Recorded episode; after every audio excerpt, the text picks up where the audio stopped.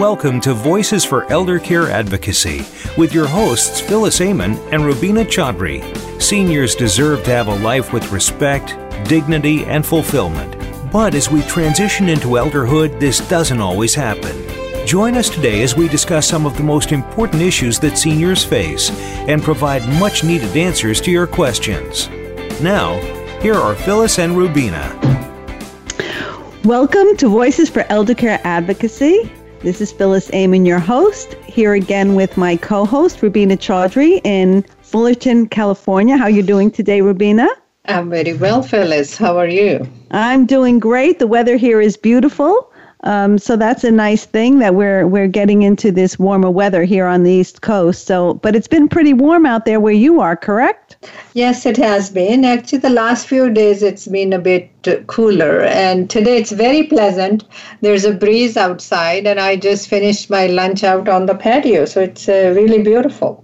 Oh well, that's really great, and. Um, you know, I wanted to um, tell the listeners um, about the um, how I met our guests for today's show, which is we talk about connections and networking and all of this kind of thing. We and our one of our guests from a, um, last week or the week before, um, Jack York.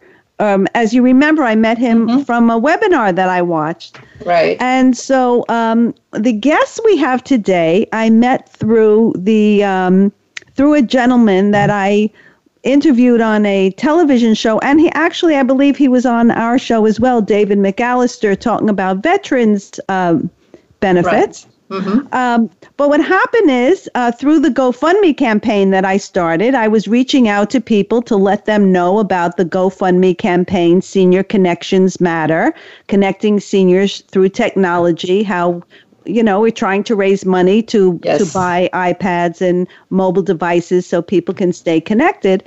And um, David McAllister uh, responded to me and told me he was connected with this company, Family Care Space. And when he told me about it, I was just thrilled. Anything about connection, that's what we're all about now, right? So I right. reached out to the owner of the company, and um, here we are today you know, it, it really, really is amazing the people that we're meeting and the word that we're able to spread in service of our seniors. And uh, Phyllis, I really appreciate your proactiveness in this uh, in this whole effort.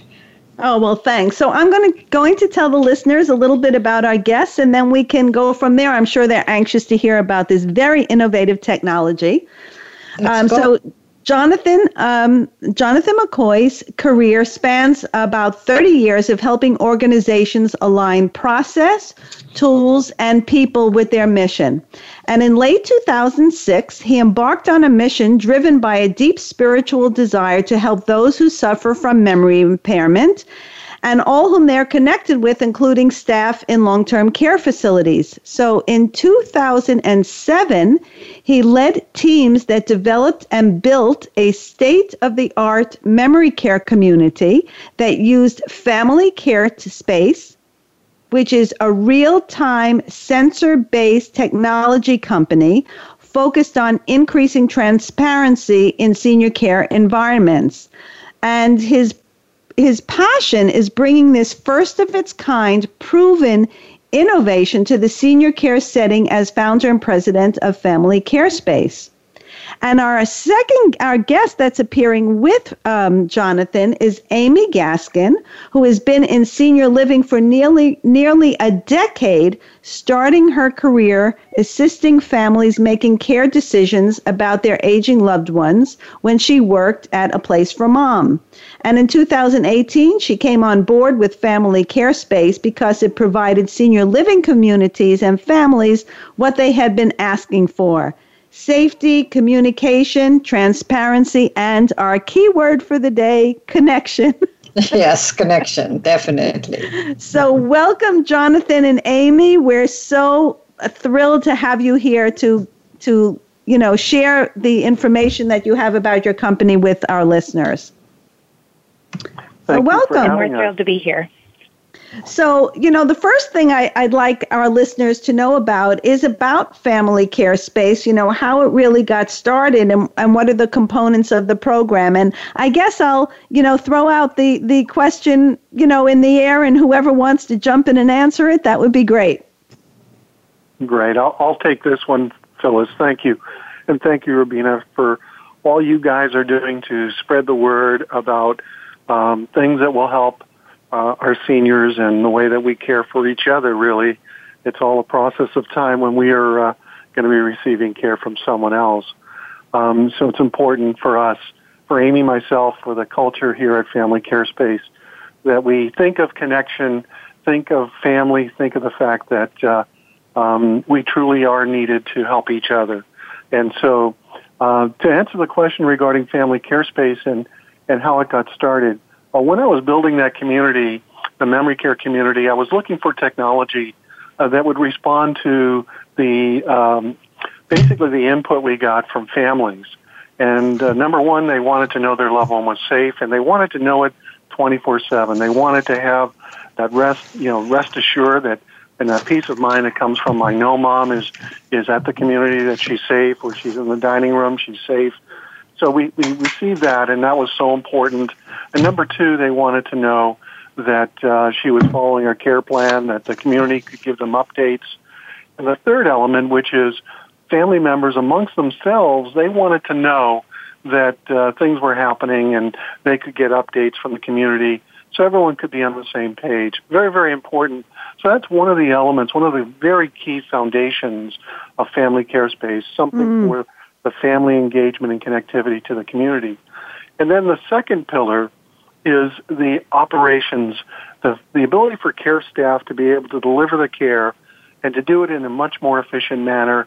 They could deal with customized alerts or, or ways in which it was very easy for them to configure the way they need to support a particular resident and their idiosyncrasies. Obviously, not one size fits for all, especially when it comes to senior living. And we wanted sure. that to be done in a manner where it was just natural for the care staff. It would uh, free them up to deliver more care. They wouldn't have to spend time looking, for mm. example, for other staff members or for key assets. Everything would be at their fingertips in a mobile device. So oh, great. Important. And then the third element is the administration of the system for management so that they could determine how their care staff is working, the actual care minutes being delivered, uh, the uh, results of care staff adjustments and changes. Um, and the foundation for these three pillars are a real-time location system. And it's not just any real-time location system. We spent probably about a year and a half to two years evaluating the various ways that these real-time systems could be done. And we came up with a clinical grade system which gives us 100% certainty that somebody is in the room or not. We knew where people are, which was fundamental and, and, and for buy-in. Mm. So all of this was really at the heart of responding to the best way to provide care for the residents, to connect families with them, and for those that manage and operate these communities. Um, I mean, that's terrific. Um, it's very in, comprehensive, I would say. It, it how would um, and either one of you can answer this question you know amy or jonathan you know very specifically because that i think gives a very broad overview and i, I it's great. If i was a um, let's say a, a, a, caregiver in a facility um, you know how uh, would this system help me if i was caring for a particular resident, for example, when you say like real time, how that helps caregivers in a community and it could be an assisted living also. Either either one of you can can answer that question because i think that's so crucial and important. Um, you know those are issues that that these communities grapple with. Right it's at the heart of what we are um, and fam- family care spaces created by senior living professionals um, because we want to provide every member of the community and facility um, the appropriate reports, room level specific location of staff, residents, guests, and assets. Um, for the care staff, we have automated care minute tracking and a staff assist button. This combined um, with the real-time location that allows them to easily locate needed assets, their manager, and most importantly, residents or patients. Um, and the customized resident or patient-centered alerting um, combined with the staff button, um, care staff can determine if they are the closest to handle an alert or if it's more appropriate for another staff member to handle it, which promotes um, care staff working together as a cohesive team and lets mm. the good mm. staff shine. Yeah, um, yeah, that, uh, yeah. Go ahead. No, go. I was going to say, you know, that's a a, a key. Um, issue that I have and, and something that I train facilities on is team building because very often there isn't a sense of of you know this team that's really working to care for these residents. It's like individual workers. So that's something about your system that really really appealed to me. Um, right. you know one thing phyllis that was really really powerful and showed itself when we implemented it was uh, care staff have a tag right? They have a badge and on it as, as amy said has a, a staff assist button and we've had examples where care staff very busy doing their chores and somebody comes in that shouldn't be there and they touch the button and immediately their fellow team members on their mobile device are indicating that that care staff needs help. It knows exactly where the care staff member is, where they need to go, and typically the closest one will come in and avert uh, uh, an unwanted situation from occurring. So preemptive alerts are very, very important right at the beginning. And boy, does that ever bring about adoption from the care staff and that cohesive, you know, we're in this together culture. So um, we're very pleased mm-hmm. with that.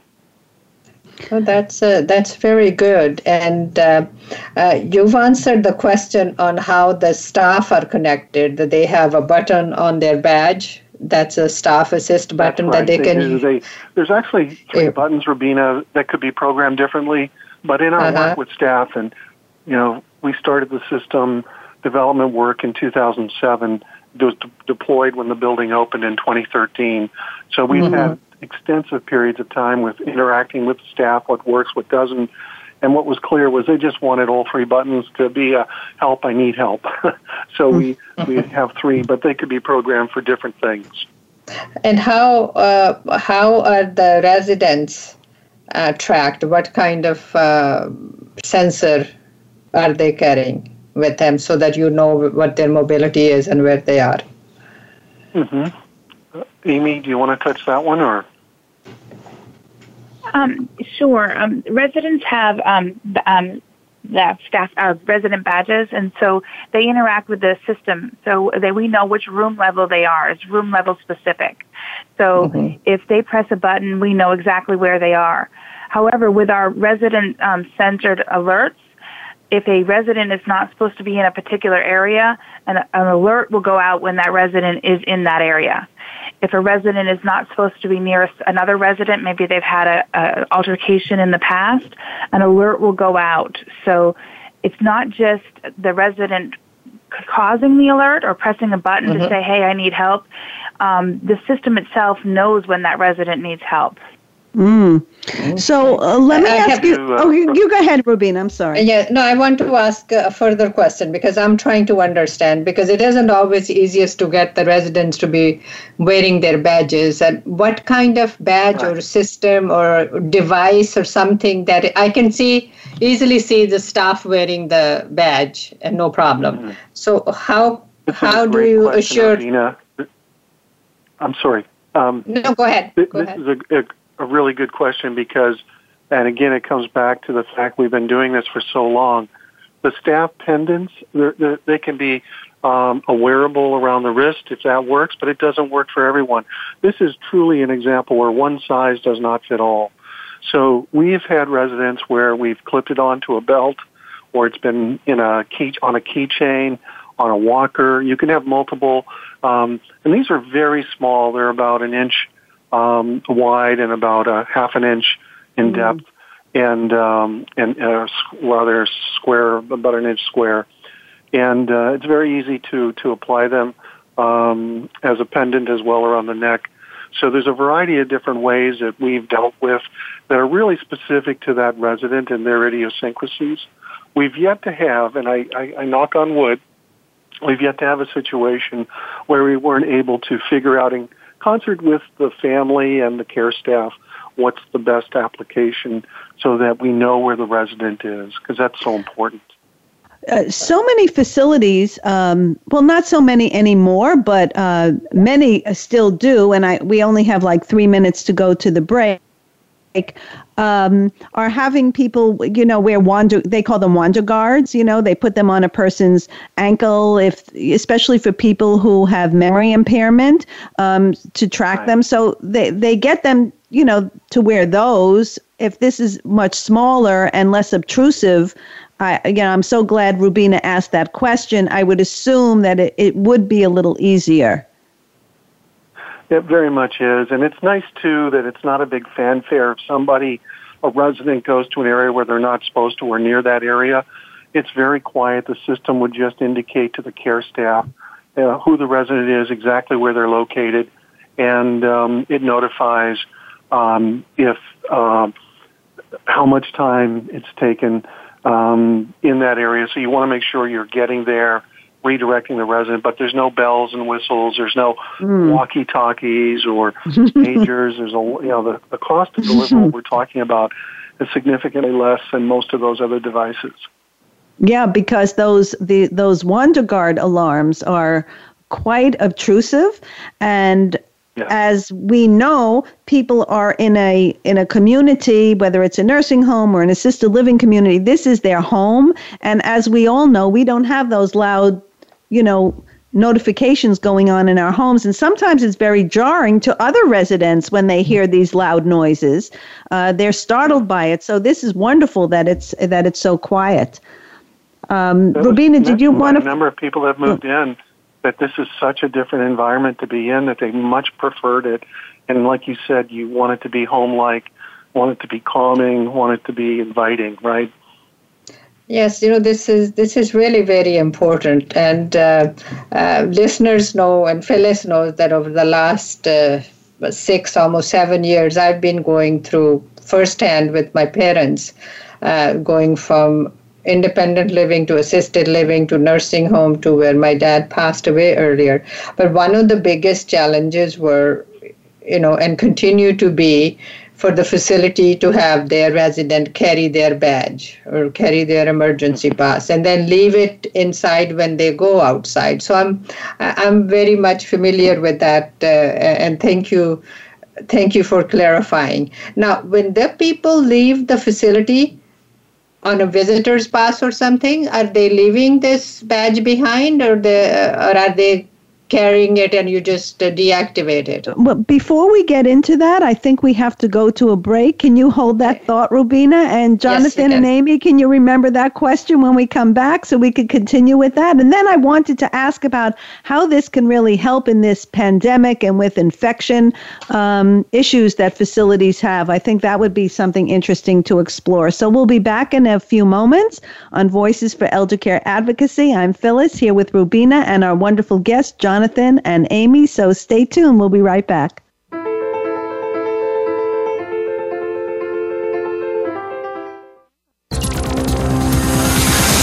It's your world. Motivate, change, succeed. VoiceAmericaEmpowerment.com. In the best of times, nursing home residents suffer from isolation and loneliness. Because of COVID 19, senior residents are missing out on connecting with family and friends. You can change this. Video chats help them stay connected with loved ones. You can help to change a nursing home resident's life. Please help us purchase mobile devices so they can stay connected because senior connections matter. Click the banner on the show page or visit GoFundMe.com now and search for Senior Connections Matter, connecting seniors through technology to make your donation. Phyllis Amon, the voice for elder care advocacy, provides strategic solutions to families seeking care for their loved ones in short term rehab, long term care, or memory care. Her unique knowledge comes from working in over 40 skilled nursing facilities. Phyllis's passion for quality care and quality of life for our loved ones sets her apart. She encourages families to plan by choice, not by crisis. Visit phylliseldercare.info for a consultation. Phyllis is also a speaker for both the public and private private sector on various issues related to caregiving, communication, empathy, and aging. Rubina Chaudhry is president and founder of Mars Services, an engineering management consulting firm, as well as founder and president of Olive Community Services, a 501c3, which provides culturally appropriate supportive services to seniors, their families, and the community. Rubina's passion for the elder population stems from her experience as an only child living over 1,000 miles away from her aging parents, who are now 91 years of age. She understands the delicate issues and decisions caregivers face. Visit olivecs.org to get further information about Olive's programs and services.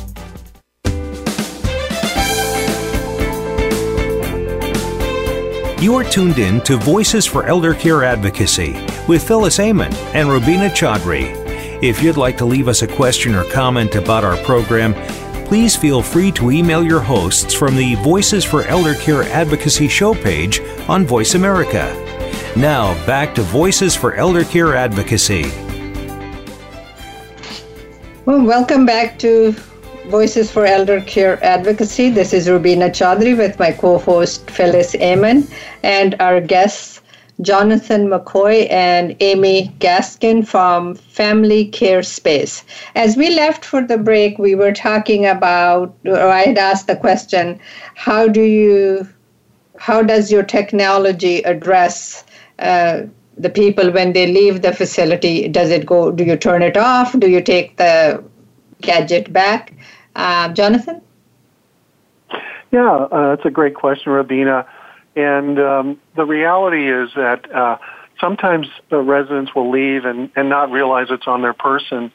And uh, when they leave the facility, it stops. It tells you exactly when they've left, so you know the exact time that they've left um, mm-hmm. and the pendant if it's with them.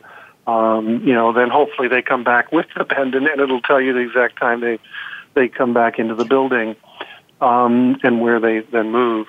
But uh, in terms of a protocol, uh, what we like to do is have the concierge and the and the care staff make sure that the uh, if they're going out to rehab, what have you, that the pendant is left at the front desk and then reapplied uh, when they come back uh, into the community. That's typically how that works. Does it reactivate itself, or is there any reactivation that's necessary? Nothing's nothing's needed. They just okay. apply it back to the individual. It's already been programmed to be um, that device is related to that resident, so they don't right. have to do that again. So it's picked up as it comes back into your uh, your system. Okay, right. now very, you very very easy to use. Very easy. Okay, I have now question about your reach. You mentioned the facility, so it seems like you started with one facility. How many facilities are using this technology now? What's the what's the reach of it? We we just recently, um, uh, within six months, started to market it to other facilities. So, um, and there's a couple of good reasons behind that. We wanted to make sure that it was proven and tested, look at various use case scenarios, and then when I was ready um, with that, um, we had uh, sold the community that I started it with. Wanted mm-hmm. to make sure that that new buyer who could have used anything um, right. decided to utilize family care space. Um, of course, they did not know anything like it. They're used to the traditional nurse call bell system, and they kept it on. And uh, so we made sure that that period of time, which took us to the fall of last year, was done effectively and that's when we uh, started to get ready. Amy came on board earlier in 2018. We started to lay the groundwork for going out to market um, with the addition of our uh, national sales director, Nathan Gruber, um, who's 20 plus years in the industry, came up from the ranks at high school. He was a nurse's aide, and he ended up coming to us from uh, one of the largest assisted living companies in the U.S. Um, and so the short answer mm-hmm. is we've just started. We have um, a great opportunity. University of Cincinnati is partnering with us for research mm-hmm. with our technology. We have a community that would like to be part of that research project. We have another community. I'll be doing a an in-depth demonstration next, or sorry, this week, and they're looking to build communities that have this as part of them. Mm. Um, so it's exciting what's happening, it's, but we're doing mm-hmm. a lot of education, and this show is a great opportunity for us to share the, the message about this new way to look at uh, how we can care for each other. And thank you both for that. I, no, I have a uh, Rubina. I, I would like to jump in with a, a quick question because uh, what is the uh, we had this discussion the other day on the phone. What are the uh, reimbursement opportunities that are available for communities if they decide mm-hmm. to take this system on board? There's a number of re- reimbursement opportunities we found out. It's a remote patient monitoring. It classifies as that, and our care portal is set up so it uh, will enable telehealth in communities. So there are CPT codes that are available. We'll walk through specific with a community on how they can get into the family care space technology at very little cost or, or no cost because there's a, a way to re- get reimbursed through the CPT codes of remote patient mm. monitoring. So mm-hmm. it's really exciting. And the CARES Act recently approved um, the United uh, uh, Methodist homes for utilizing of this technology uh, the type of technology. They haven't selected which one, but uh, these are these are uh, uh, great ways that communities can use grant dollars to um, really mm. uh, implement. And we work with and we promote any which way we can to make this uh, as cost effective for them as possible. We've yet to come across a situation where we can't work through that. So. Mm. Well, that's so, encouraging. So, Jonathan, getting back to the nuts and nuts and wait, wait. What was that, Amy? Uh, there's also tax code 179 um, where communities or facilities can write off um, capital equipment in 2020 um, and their taxes in 2021. So, I mean, there's, oh, cool. there's many ways to go about it. Hmm. Where are you based? Excuse me. Um, I'm in Portsmouth, New Hampshire. We have Amy's in Orlando. We have uh, Nathan based out of Cincinnati. We have ambassadors in New York and Connecticut, uh, in Chicago, and uh, various other locations uh, throughout the country. And these are ambassadors, our term, um, Rubina, for somebody who will be visiting sure. communities. And they're not salespeople. They're typically like Amy, like Nathan. They're from the industry. They've either been executive director, care staff. We really look for empathetic, understanding individuals that can basically understand uh, what a community needs are and how to uh, mm-hmm. walk them through the process to be mm. successful with family care space. So, so another question that I had is because you ha- you also have family care space ho- for home, right? So what about right. people who have? Space. Yeah. So ha- what about uh, people who have their loved one either at home with them or they're living in the community someplace else and they're concerned about their safety and well being. How does it work for them? Well, Family Home Care Space is a unique technology platform that allows families, home care, home health, and hospice agencies, as well as other senior living and medical professionals to monitor changes in daily living habits of seniors or the disabled living at home or even independently in a senior living community. The program is customizable and monitors changes to daily living patterns. Using contact and motion sensors, Family Home Care Space typically monitors how often the refrigerator is opened, how often the senior gets in and out of bed, how often they use the bathroom, and how often an exit door is opened. Mm. And of hmm. course, if they're taking their medication on time. Mm, so, how would that play out, let's say, for uh, getting in and out of bed um, or uh, going to the bathroom? I mean, people might say, you know, why do I need to know how often my, my loved one, you know, is getting in and out of bed or going to the bathroom? Can you give an example of how that would, you know, be useful? Well, if um, sure. it usually monitors the number of times the changes. And so if a, if a senior starts sundowning and is getting up at night, or if they're a fall risk and they're getting up more and more at night, then we know we need to have care there at night. They know we can't be mm. leaving them alone. If a senior um, uses the toilet a certain amount of times a day, and then all of a sudden it doubles and it's only four hours into the day, we know that that could be the start of a UTI.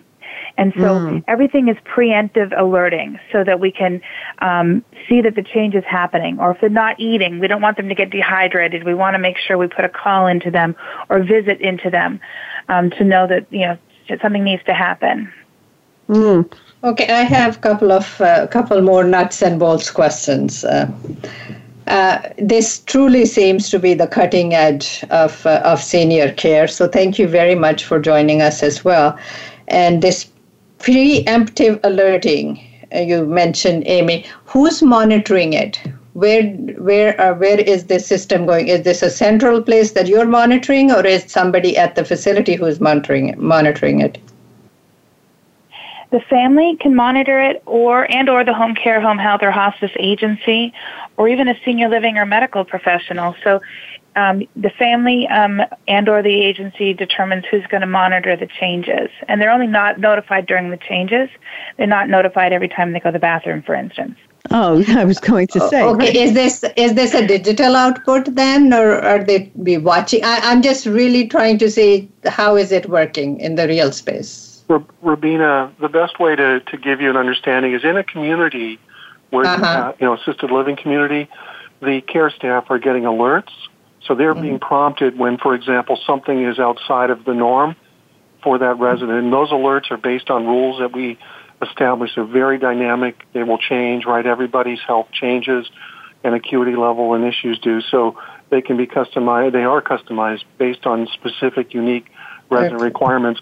In the home, we have the sensors that follow patterns, and when someone steps out of the patterns, an alert is triggered, meaning, for example, as Amy said, let's say the bathroom example where it's used much more frequent, what happens is a trigger can go to a family member via a text message, an email, as well as a yeah. care staff. Mm. Um, so when it comes to the monitoring, we see the family and, and a care home care agency being involved primarily not ourselves. Mm. Oh, so I have. Oh, go ahead, Rubina, because I yes. wanted to get back. Let to, me complete this. Uh, yes, this I wanted to get back. After you do that, I wanted to get back to something about um, you know our present situation with the pandemic in nursing homes. So you go ahead. Definitely. Okay, I will ask a very quick question so we have the opportunity to address the current situation. What's the cost of it? The cost for the home care is if a family wants to buy it for their loved one, the sensors are $649.95 and that it, they're self-installed so they can, they're wireless. There's a hub, it hooks up over their Wi-Fi and uh, now you've got the data flowing. We know when things are opened and closed, movement around the bed, the toilet, etc. So that's a one-time fee for that. Then there's a monitoring fee and the family portal fee, which is really what uh, what uh, the care agency gets involved with, and that's $180 a month. Now, this is money that falls in line with the reimbursements we found through um, uh, the home remote patient monitoring. So there's compensation uh, mm. that's available for this. No, that's great. This $180 per month, is it per facility or per person or for how many people? This is per family, per per family. So if you have a resident, uh-huh.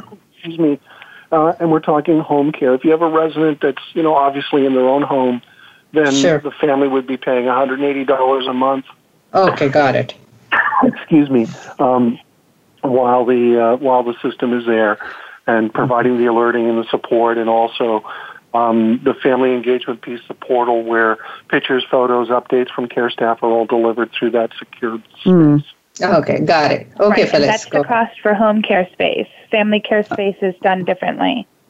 Right. Okay, what's the cost for family family care uh, support, Amy? putting it in a community, um, obviously you have a larger space, so sensors have to go in. So it's very specific to the sense to the building. So we need a blueprint of the building. We need uh-huh. to take a look at all the rooms, et cetera, and then we lay out the number of sensors. So we go through that exercise, and it typically turns out to be uh, in a range from, and I'm going to give it to you by patient day, but you can sure. you can work the math any sure. which way. But it's about a dollar twenty to a dollar ninety a patient day, which is mm. more than offset by the uh, reimbursement rate for remote patient right. monitoring. So, since you asked about the facilities, uh, that kind of segues into what I wanted to ask. And we only have four minutes left, so we have to do it quickly uh, because I want to give both of you an opportunity to tell people how they can find out about Family Care Space, contact you, or you know, or any other of your information. But in this present pandemic situation, um, I would imagine that this would be very helpful for contact tracing and um, in terms of isolating infections. So, can you address that in the few minutes we have left? Um, I'll do that, and then Amy can tell you how to get in touch with us, um, and and um, you know how we can start the relationship to help communities and families um, who want to make sure their loved ones are safe. So, very quickly, um, there are three typical main things involved with our current pandemic contact tracing. So, what we do is when you come into a building, uh, temperature can be taken by the concierge. You would get a badge. If you're a person that may have been infected, a person of concern or of issue, our system would know that, and that whatever room you go into, we would have customized alerts around you so that if a, if staff or residents are within that uh, CDC guideline, I think it's six feet and no longer than 15 minutes, um, so that you don't have to be quarantined.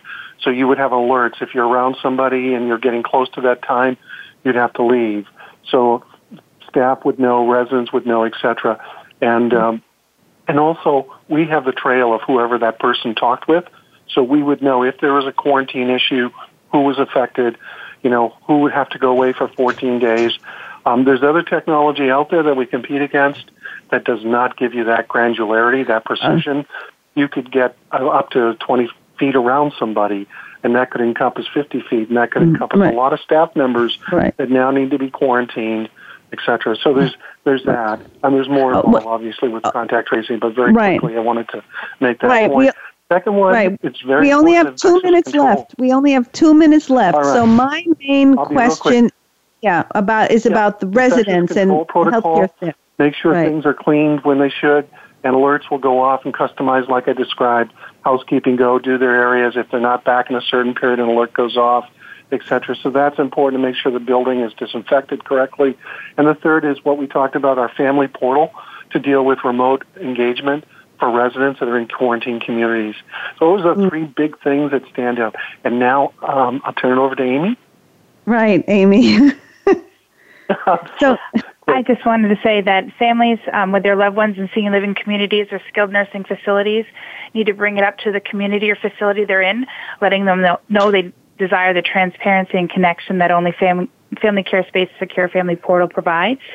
And if families are still searching for the right community or facility for their loved one, they need to ask for Family Care Space when touring communities or facilities. And mm. when hmm. interviewing for home care, home health, and hospice agencies, ask for Family Home Care Space. And they can go on our website at familycarespace.com for more information and to get a hold of us. Well, that was you. You guys did that in a in a nutshell. That was terrific. That was fast talking, and and I happen to know that there are um, task forces out there that are now looking at this whole contract contact tracing issue in nursing homes because, as we know, the virus was really a, a breeding ground for nursing homes amongst our most most frail and vulnerable um, elders. So listen, Jonathan and, and Amy, I, we, from Rubina and I, we can't thank you enough. I mean, I think this was so valuable for our listeners. And um, I know we will continue this association. Jonathan and Amy and I, we've had that conversation. So I'm looking forward to that. And we're going to go to break. And Rubina and, and I will be back in a few minutes to continue the conversation about uh, technology and connection and families and our elders on uh, Voices for Elder Care Advocacy. So we'll be back soon.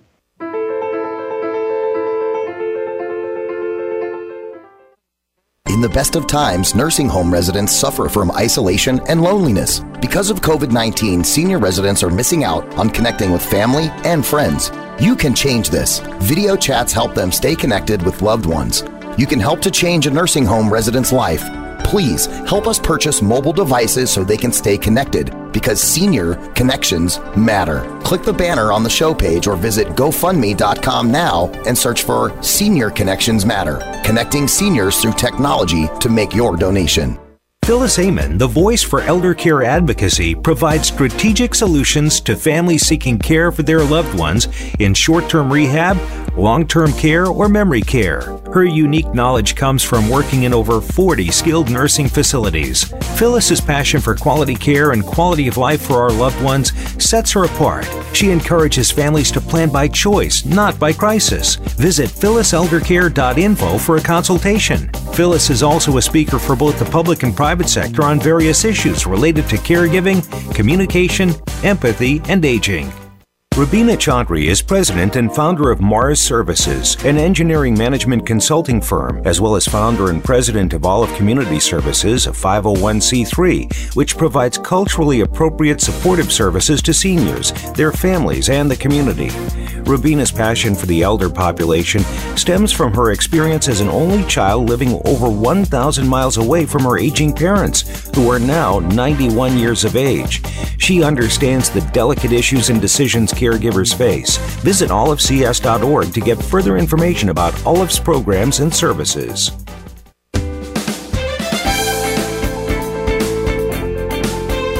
You are tuned in to Voices for Elder Care Advocacy with Phyllis Amon and Rubina Chaudhry. If you'd like to leave us a question or comment about our program, please feel free to email your hosts from the Voices for Elder Care Advocacy show page on Voice America. Now, back to Voices for Elder Care Advocacy. Welcome back to Voices for Elder Care Advocacy. That was an, an very encouraging and very enlightening conversation, Phyllis, wasn't that? Yeah, absolutely. I, uh, as I mentioned uh, at the intro, that um, I uh, was connected uh, to them through a colleague of mine. And when I heard about it and connected with Jonathan, being coming from the skilled nursing facility space, I recognized immediately how valuable this could be for care delivery systems, for efficiency. Um, I my belief is, although sometimes it's it's uh, you know it's you, it's hard to get other people to see it. Sometimes they they're involved, especially now with this pandemic, with so many other issues. But actually, the Centers for Medicare and Medicaid Services has just come out with their guidelines about the penalties that nursing home operators are going to face. Um, if they are not adhering to proper effect, infection control standards, which has been an issue in nursing homes, which is one of the reasons they say that the virus is spread the way it has. It's not the only reason, but it is one mm-hmm. of the mm-hmm. reasons. And um, so this is going to be very, very important. Uh, coming from that space, as I say, I I certainly can identify, and I know if there are any listeners that have had their loved ones in a skilled nursing facility, it's more often than not that you're looking for somebody uh, to help with something and you can't find them. Or I've been in many situations where somebody is calling for help and I'm not, because of my position, I'm not able to help them. Um, and I'm looking all over for another CNA or a nurse or whomever to come, you know, lend a, another pair of hands to help this person.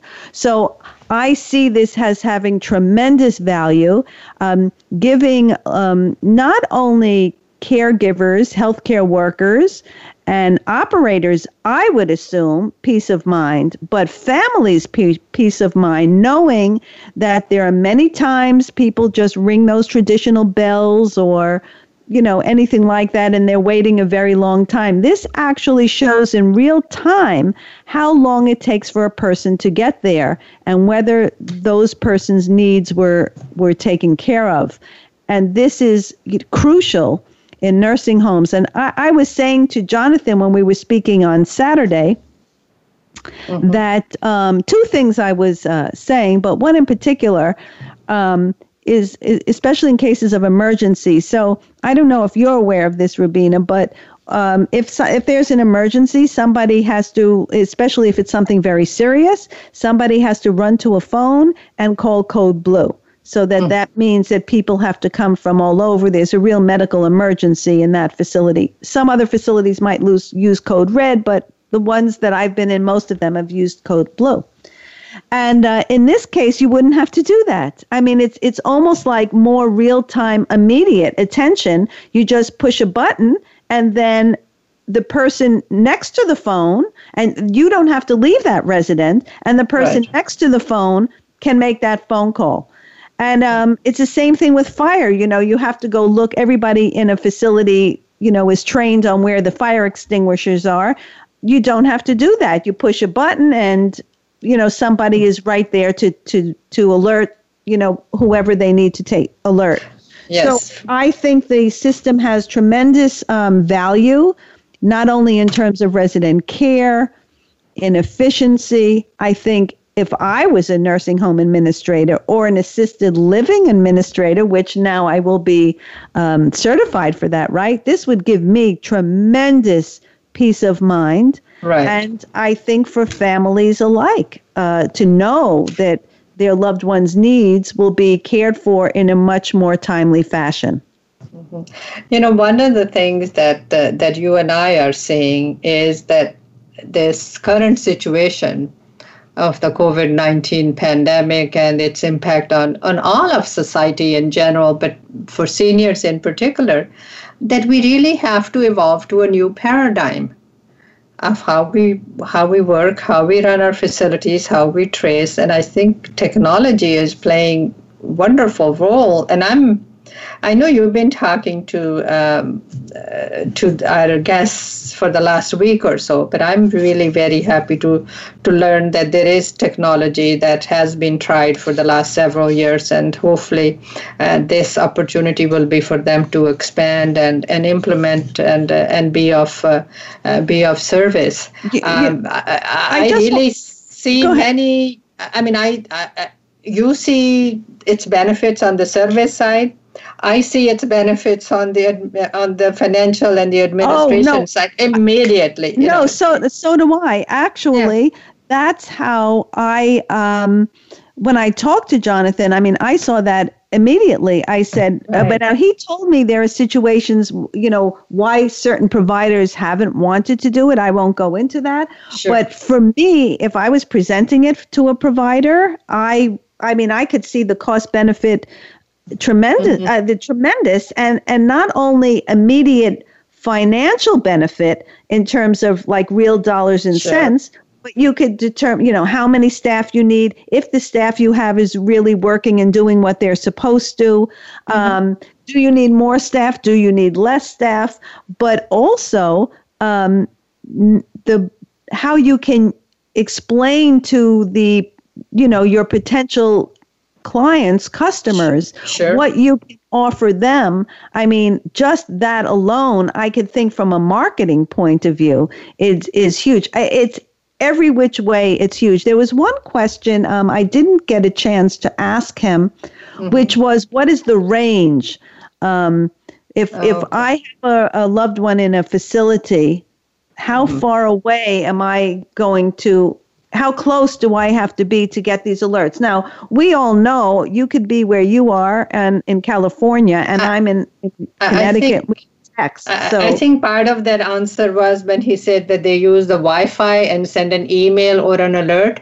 So I would think the distance will will be less material, but you can uh, communicate with them, and I'm sure we would have more opportunities to talk about uh, technology, and in the future we can share it with our uh, with our listeners. So let's uh, let's change the topic from uh, this particular wonderful technology to what are some of the other things that are happening in the environment, and one of them is uh, the the project that we both have for providing tablets uh, to senior facilities. I know you've set up a, a GoFundMe page. I know I have a couple of staff talking to our local senior facilities to see, you know, who would be open to receiving these tablets. I've had conversations with one facility. They're saying, no, we're not really uh, ready or don't need this. Uh, Uh-huh. uh, so what's happening in that uh, that space that's- for you for a minute or so? that's that's interesting. Uh, they don't think they need that. That's um, I'm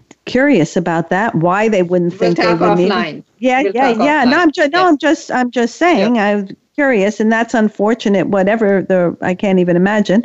Um, so I, I have to say that it, I'm thrilled that uh, Voice America um, issued a press release about the GoFundMe initiative, Wonderful. and it was um, it was released on I uh, one of the um, one of the um, press release wires uh, last Friday. So it will be, uh, you know, a little while be- before we see uh, the engagement for that. And I had sent it out to a few people. I have a list of about 50 more people that I have to send it out to and encouraging those people to share it. So I think that um, it will take a little time. Now, of course, the environment is kind of changed in the country and the focus is in, in other mm-hmm. areas, which are very important areas, but I don't really want I don't want this to get lost because so mm-hmm. often these issues about nursing homes or or racism, whatever, you know, they're part of the news cycle and then they get lost. And right. I'm determined not to let that happen. Uh-huh. Good, good. And and I the way I know you, I know you you will not, and we will stand hand in hand with you uh, from Olive perspective. We have received fundings for uh, for uh, uh for some tablets, so we have a head start there as well. Uh, but I want to share one other thing as well. On June sixth, Olive turned four. Ah, congratulations! Thank you. Thank you. And we had the opportunity to to go back and visit and, and look at some of the accomplishments that Olive has had over the last uh, four years. And it's really mind boggling how a group of people who you know like-minded people who put their hearts and their their heads and their their time together how much we can accomplish and uh, and as you would say oh the places we will go. No actually you said that right? Oh, I, oh I said oh yeah, we can share. oh the places we will go. But I want to share something that was very special. Um, on Saturday morning I was at home uh, you know, actually in a class that I take regularly. And one of our board members said, I have some face masks that I'd like to drop off. I said, okay, you know, Olive has been making cloth face masks. So uh, she said, I'm here. So I go as I am, sitting with my headphones and all that. And I go outside, and there is all of Olive board members and staff, oh. and just outside my garage Oh, how nice. It was beautiful for a birthday party with the balloons and uh, cake and cookies and uh, so we had some you know long distance hugs and uh, high fives and, and a little uh, a little birthday party outside uh, outside my house outside my garage. And uh, that's been produced into a, a, small video. And look out for the olive bites for this oh week. okay. And, and you will see it there uh, so, so it's wonderful that uh, that we had the opportunity to, among all things that are going on, uh, to have a, a, little celebration. Oh, that's terrific! That really is terrific. Uh, getting back to, um, you know, this conversation about um, this technology. Um, you know, I, am thinking about you uh, with your mother in um, in Canada uh, wouldn't it have been, um, you know, terrific if they had something like this, um, you know, that maybe could have alerted you in in California, or, you know, or or a care before she fell, as she stepped, you know, however she fell. I was just thinking because you're talking about Olive, and I started thinking about you and your mother. Wouldn't uh-huh. have that been uh, terrific? That would have been, uh, but it wouldn't replace the phone call that I received. And I, you know, just since you did bring up my mother, I did have the opportunity last Thursday again to have a conversation with her, okay. and it's it's it's really it really touches my heart each time that I'm able to talk to her through FaceTime, and I'm really grateful to that facility to you know they have i think one aide they have 30 minutes allowed from uh, you know, um, from patient to patient mm. to hmm. resident to resident and uh, of those 30 minutes i get to talk to her about 10 to 15 minutes so mm. that she gets tired right. but it, it, it really truly is is special and, well you know there is uh, there is research that really um, uh, uh, you know, affirms the fact that as people don't have connections, uh, there's more depression, there's right. more cognitive decline. Um, I was. Um, I was talking with um, where was I? Oh yes, just last week I was in a facility overseeing a program, and the uh, one of the therapists was telling me how she's seen a dramatic decline in mm. people's mood.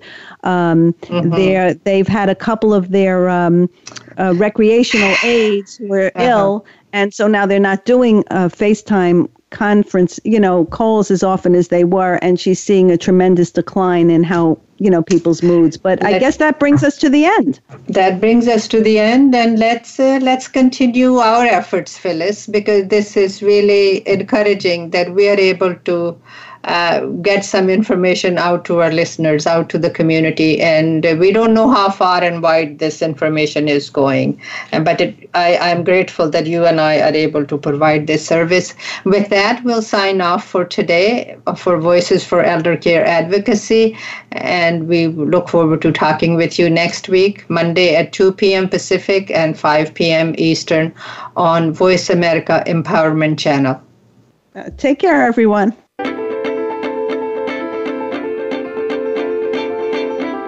Thank you for listening this week to Voices for Elder Care Advocacy.